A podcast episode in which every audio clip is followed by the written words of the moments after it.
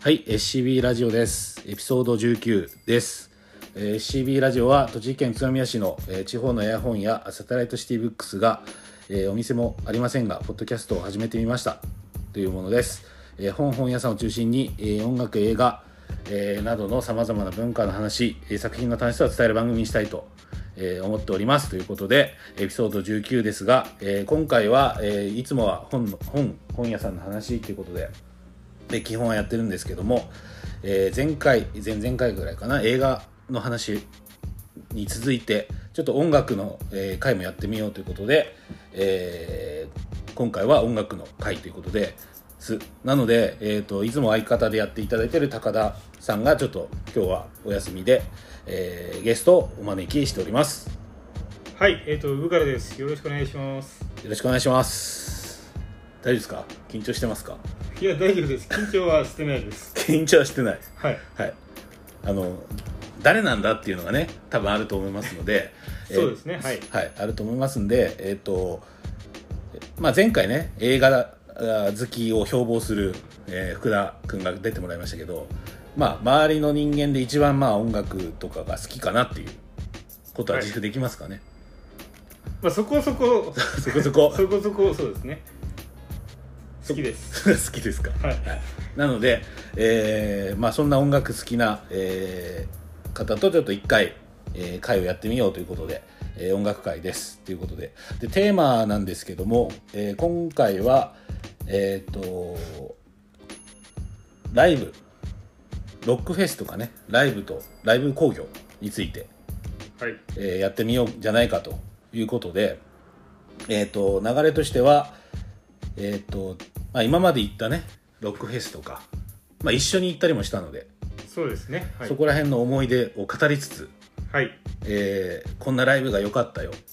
はい。っていうことと、まあ、ベストライブを何個か上げながらはい。話していくのとあとはその今ね3月以降やっぱり COVID-19 の影響でライブ興行自体も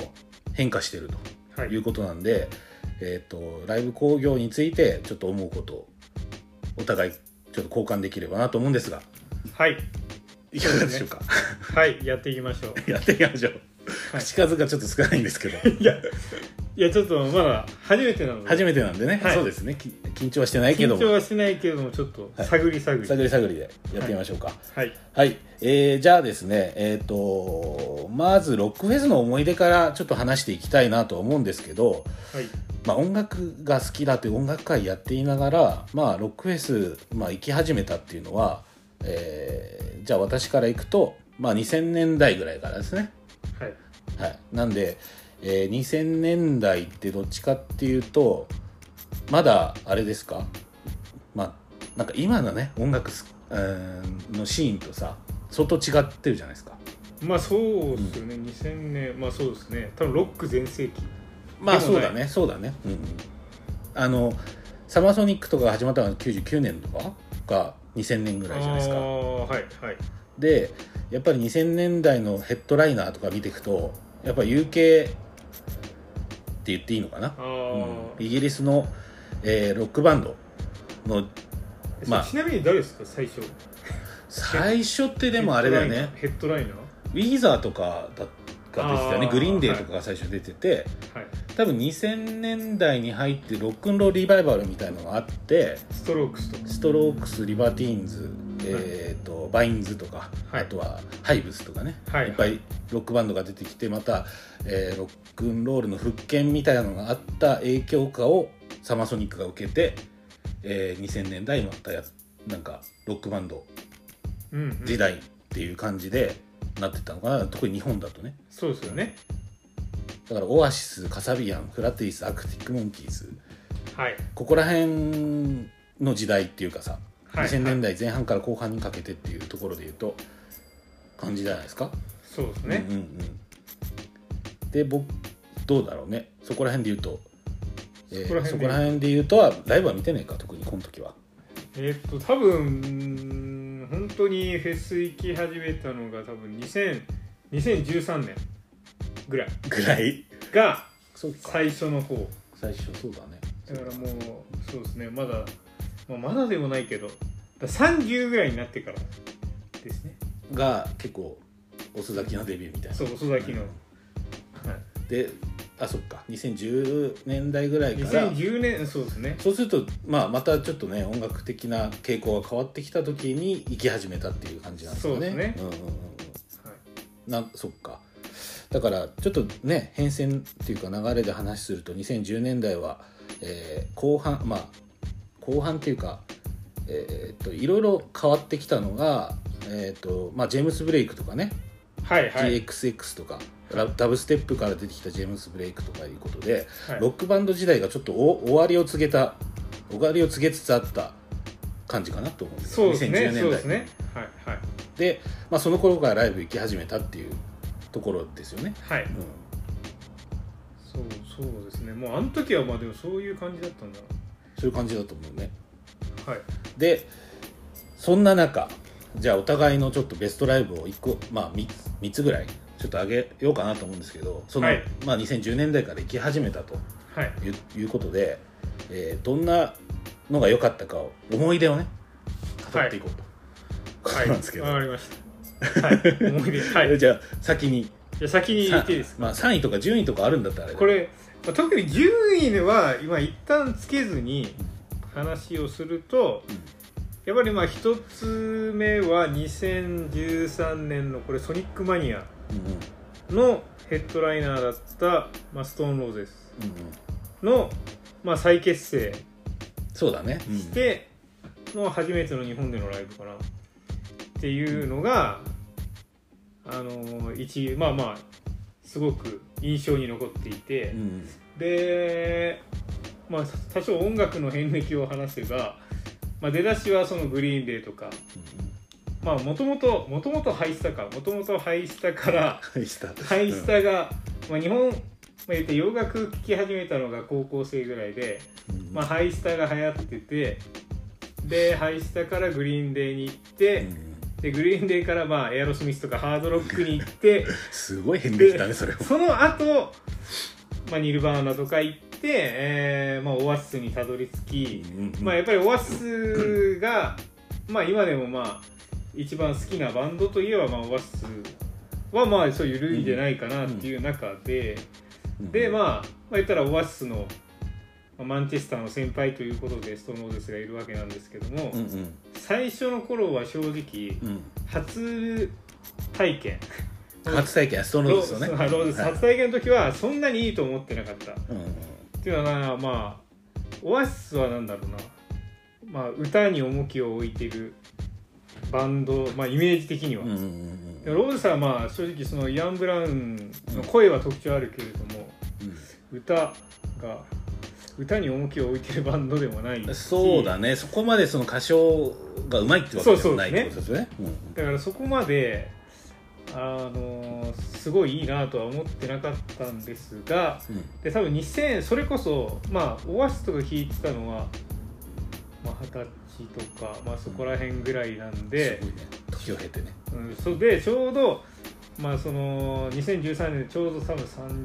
3029か30ぐらいの時ぐらいにやっとローゼスの良さあたりに気づいてでうん再結成するってなって、まあ、これは貴重なライブだということで、あの今までその、まあ、単体のライブそれこそオアシスのライブとか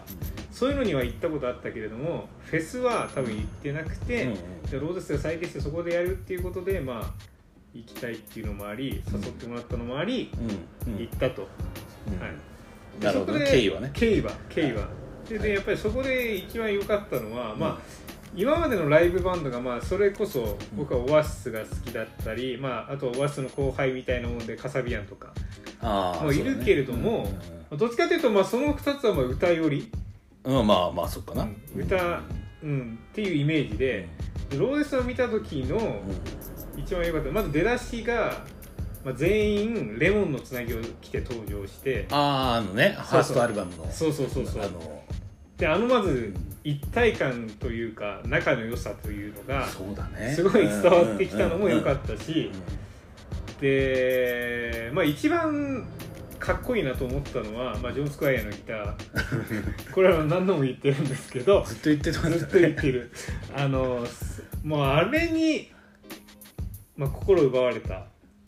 というのが一番大きいですねだから今までそのあんなにギターを弾くバンドのライブを見てないというかああまあ言ったらオアシスはそうっすノノエルはどっちかというとそういうギタリストっ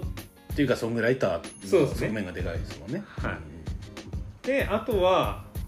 あのーまあその僕自身も多少楽器をやるっていうのもあって、やっぱりそのなんだろうなもうリズム体ですようん、うんね、そうだね。うんもうすごいうまいというかうん、うんでそこに、まあ、イアン・ブラウンの歌が乗るんですけども、うんなんだろうな、うん、いやあのバランスかな一番良かったのはそのバンドとしてのバランスがいいが一番良くて、うんなんかすごい感動したのを覚えていますね。まあそうだねあのバンドって最近さすごくなんかなんだろう権威を失墜させてる感じはあるけどそ,、はいのバンドってそもそもやっぱビートルズの時代から、うんその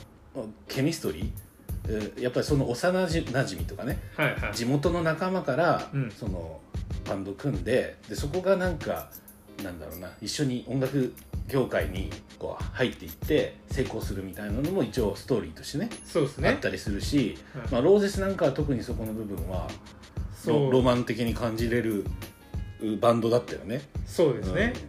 そうそうまあプレイヤーとしてもその全員、まあ、イアン・ブラウンも別にその上手い下手じゃなくてやっぱり特徴あるしはいうまくなんかなんか合わさってローゼスの音楽になってるっていう意味ではバンドの凄さを、まあ、思い知ったようなあそうそうそうそうですねそこですよねうんバンドの凄さを思い知ったのが、やっぱローですローゼスね2013年の「ソニック・マニア」というそうですね多分2011年にリニューニオンリニューニオンっていうか再結成を発表して多分12年のフジロックかなんかに来たんだよねであその後そその後でしたっけそその翌年とのか「ソニックマニア」でもその時も結構熱狂的な感じだったよね、うんそうですねうんそうそうはあいそんな感じだったという、まあはいローですですねで次ははい 翌年、翌年ア翌ークティ年ックモンキーズがえあそれが2位なの2 位っていうか2位というかそれもベストライブに入るベストライブに入るあそうあのー、っていうのはまあなんだろううーんとアークティックモンキーズはうんまあなんだろう、まあ、ロックバンドっていう多分印象が強いんだろうけれども、うんまああのヒップホップも聴いて育って るしなんだろうなまあ言ったらファーストとかは結構インディーロックな感じのうんうん曲作りかなと思うんだけどもでセカンドになるとものすごい重低音といそううかだねリズムを重視した作風になってって、まあ、結構まあ変化がうん目まぐるしいバンドには感じていて、まあ、その中で多分2014年の時ってちょうど AM を引き下げてそうだねあの2013まあ、名名名盤のうん AM を引き下げて、まあ、サマソニのヘッドライナーで来たっうんていうことでやっぱりその AM がやっぱり僕の中ではもうずば抜けていいわけですよアークティック・モンキーズの中で。あそうなんだはいうん、でやっぱりもともとそのオアシスって王道も聞いてたし、えーまあ、それこそそのストロークスとかも聞いてたけれども、ちょうどなんか両方をバランスよく持ってるのが アークティック・モンキーズっていうのあが僕イのメージうん意見としてね意見としてで特に AM はそれがなんか合致したようなうんうん作風だったんで、まあ、あのそこら辺の楽曲をガンガン聴けたうんのが、まあ、非常に良かったかなということとただアークティック・モンキーズ自体をその初期の方のライブは見たことないんでああっていうのはあるかもしれないですけれどももうすごいリーゼントのアレックスああの頃ね あの頃うん のあの渋みとかうんだから曲調とも合ってたし、なんだろうなまあやっぱりその色気を感じたというか色気ロックに色気を感じた瞬間あそうですいや全然刺さってないだってないちょっとうんあ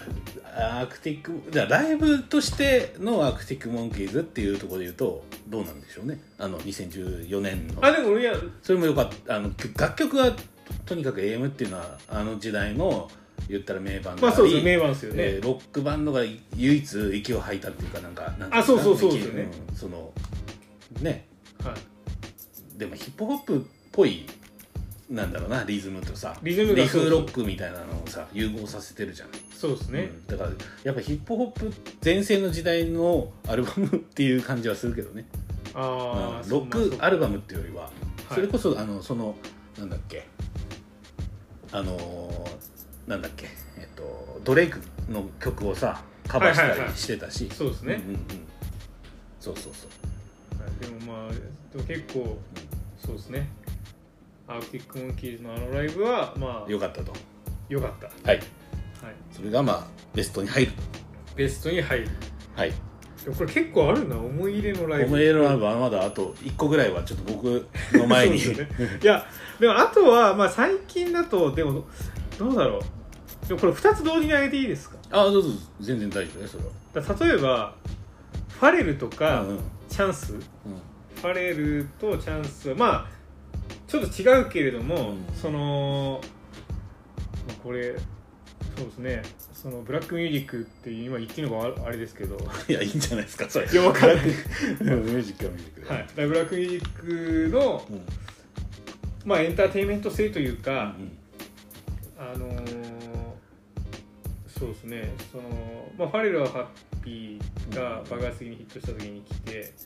まあ、チャンスはチャンスでカラーリングブックうんうんの曲をメインで来た時に、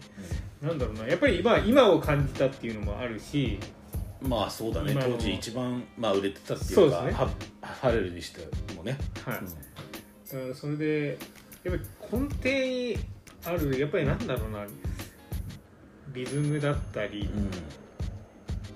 そういうあとエンターテインメント性ライブの見せ方とか、うんうんうんっていうのもやっぱりそれはロックバンド今ロックバンドをよく見てたけれども、うんロックバンドっていうとまあどっちかっていうと、まあ、本当にエンターテインメント性っていうよりはうん曲に重きを置いてるライブが多いかなという中で、まあ、エンターテインメント性のあるライブを、まあ、そういったファレルとかチャンスでうん見ることができてまあそれこそ去年のブロックハンプうんうんトンも、まあ、そんな風には映っているうん見えたので、まあ、そこら辺は印象に残っているうんなるほどねライブ、まあ思うそうだねあの2000あれだよね2018年の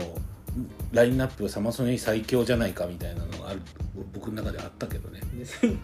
サ マソニー最強じゃないか誰,、うん誰でしたっけ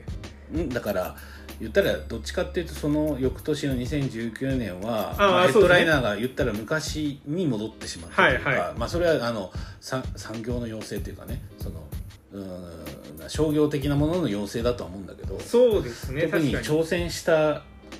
年がやっぱり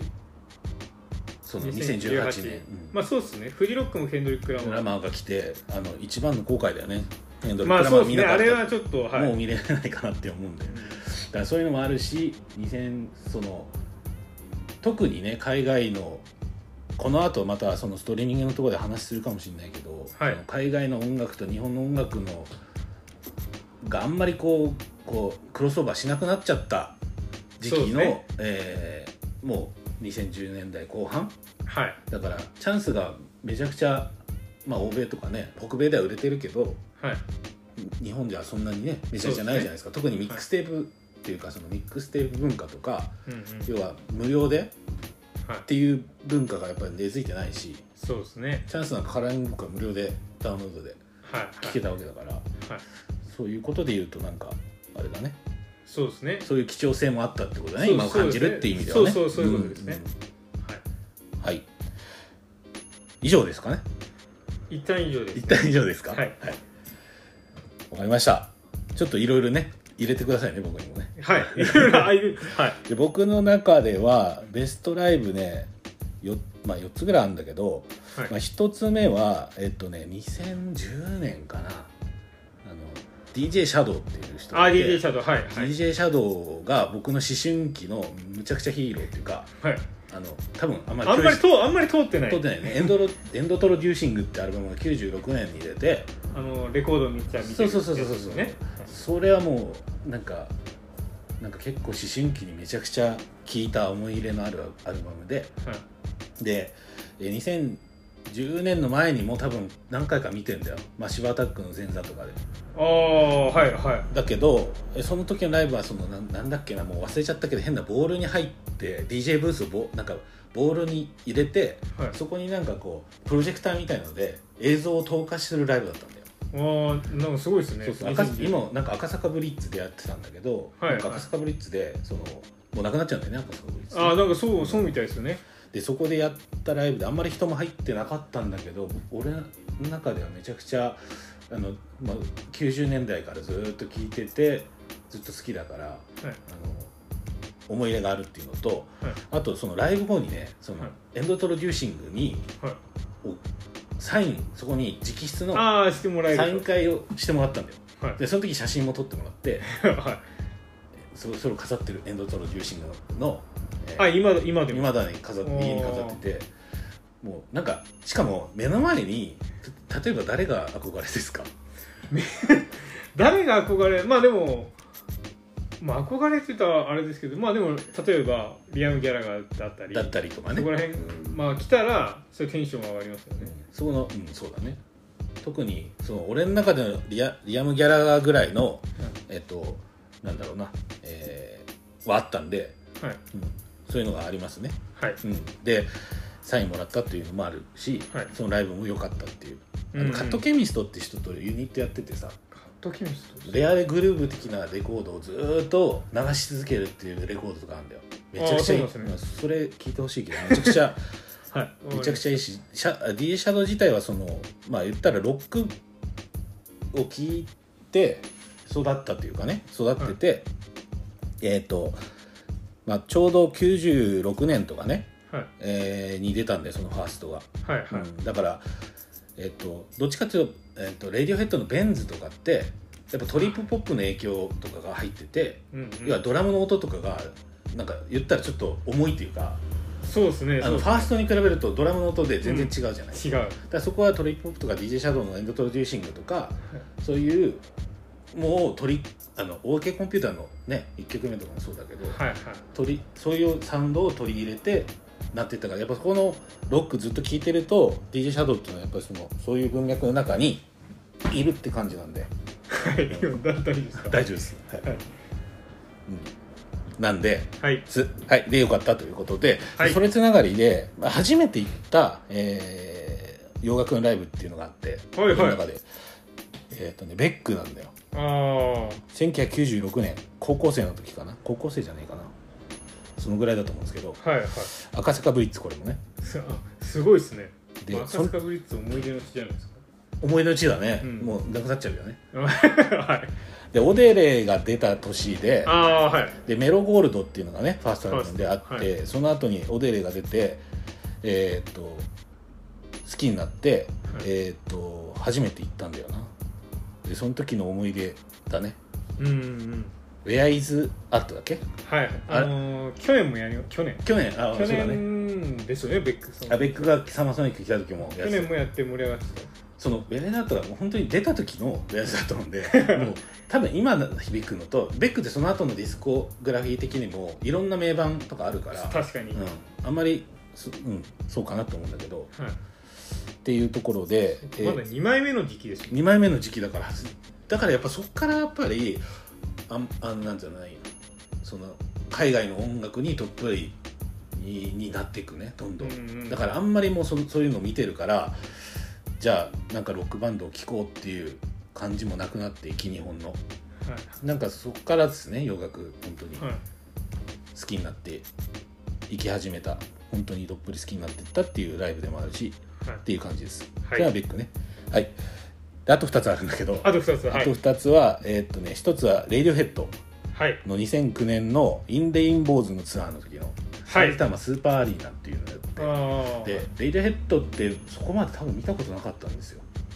まあ、そうですねそん、まあまあまあ、そんなにで来も日してるイメ2000ージ年もとなかいは来てたりとか結構来てるんだけど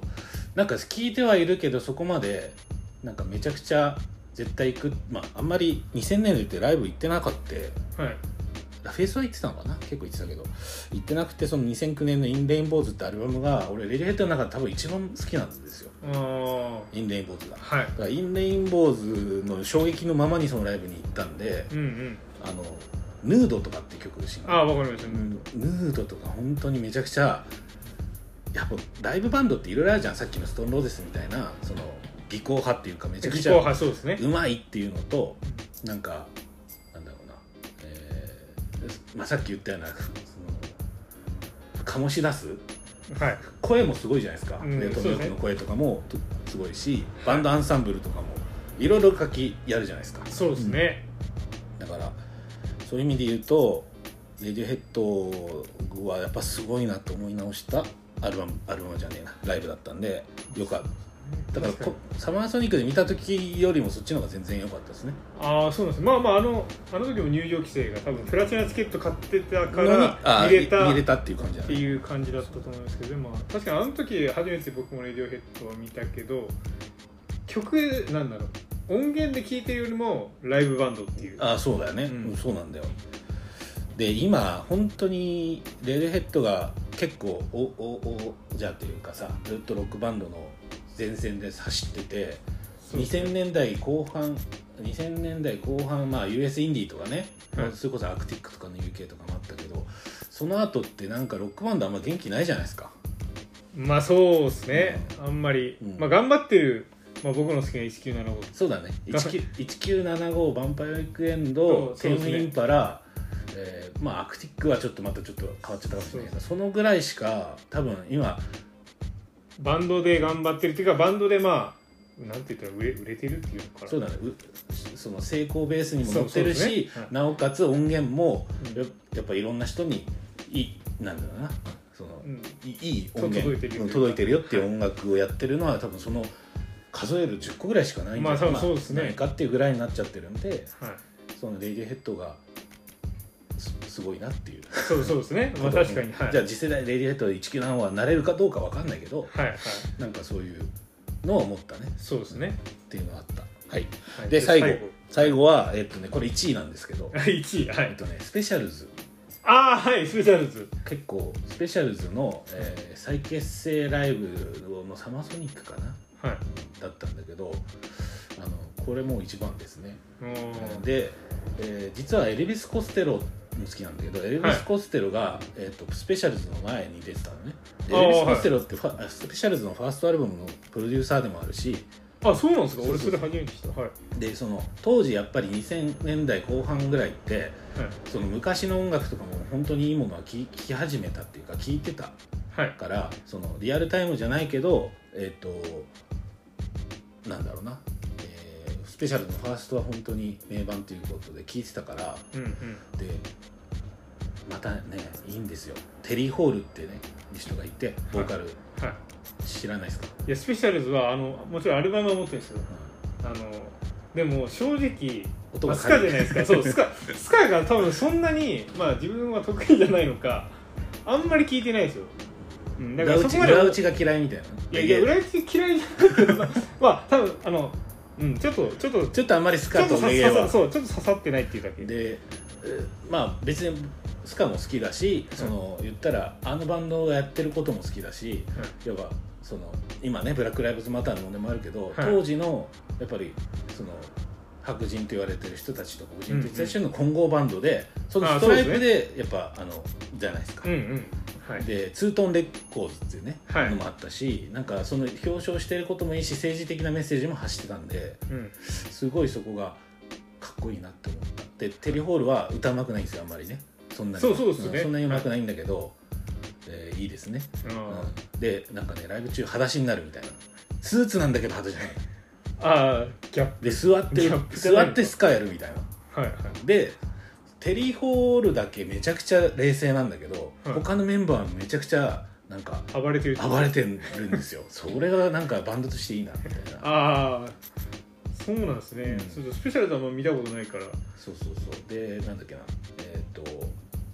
曲もやっぱりそのモンキーメンマンとかはいあのリトルビッチとか、はいえっとゴーストタウンとかめちゃくちゃいっぱいいい曲あるんだけどはい全部そのオンパレードを聴けたっていうフェスあだーフェス仕様だから、はいはい、う